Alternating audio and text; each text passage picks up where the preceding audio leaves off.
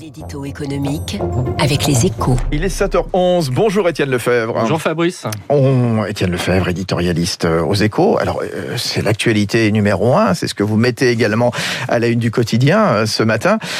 C'est ce sommet sur le climat organisé par Joe Biden. Et on voit la finance verte qui se mettent en ordre de marche. Oui Fabrice, plusieurs étapes sont franchies qui confirment que l'on n'est plus dans l'incantation, mais bien dans le concret. D'abord, sous l'égide de l'ONU, 46 banques se sont engagées hier à réduire drastiquement leur exposition aux gaz à effet de serre, dont BNP Paribas et Société Générale. Concrètement, elles doivent viser la neutralité carbone d'ici à 2050. Cela implique de financer moins ceux qui polluent.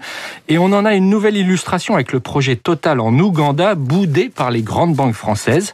Mais ça veut dire aussi financer plus la transformation des entreprises émettant beaucoup de CO2. Autre fait marquant, la présence des Américains comme Morgan Stanley et Citigroup qui avaient jusque-là brillé par leur absence. Une preuve de plus du virage qui s'opère à Washington. Joe Biden, vous l'avez dit, devrait s'engager aujourd'hui à réduire de 50% les émissions de CO2 des États-Unis d'ici à 2030. Oui, d'ailleurs, la secrétaire au Trésor, Janet Yellen, cette nuit, elle disait vraiment miser sur le secteur privé pour donner l'impulsion. Vous avez raison, Étienne Lefebvre. Alors, l'Europe, elle avance aussi sur son fameux projet de taxonomie verte. Faut nous expliquer. Alors ça, c'est une autre étape clé. La Commission a fixé hier la liste des activités et des règles à suivre pour qu'un investissement soit qualifié de durable. Une sorte de grammaire de la finance verte, essentielle pour aiguillonner les investisseurs, sachant qu'en Europe, un tiers des plans de relance sont réservés aux projets estampillés verts. Le reste de la planète finance attendait que l'Europe donne le là. C'est donc un grand pas qui est fait. Mais il y a un mais, un gros mais. Bruxelles a botté en touche sur le sort du gaz et du nucléaire. L'Allemagne et les pays de l'Est veulent que le gaz soit considéré comme vert quand il permet d'abandonner le charbon bien plus polluant. La France insiste pour que l'atome énergie décarbonée figure aussi sur la liste.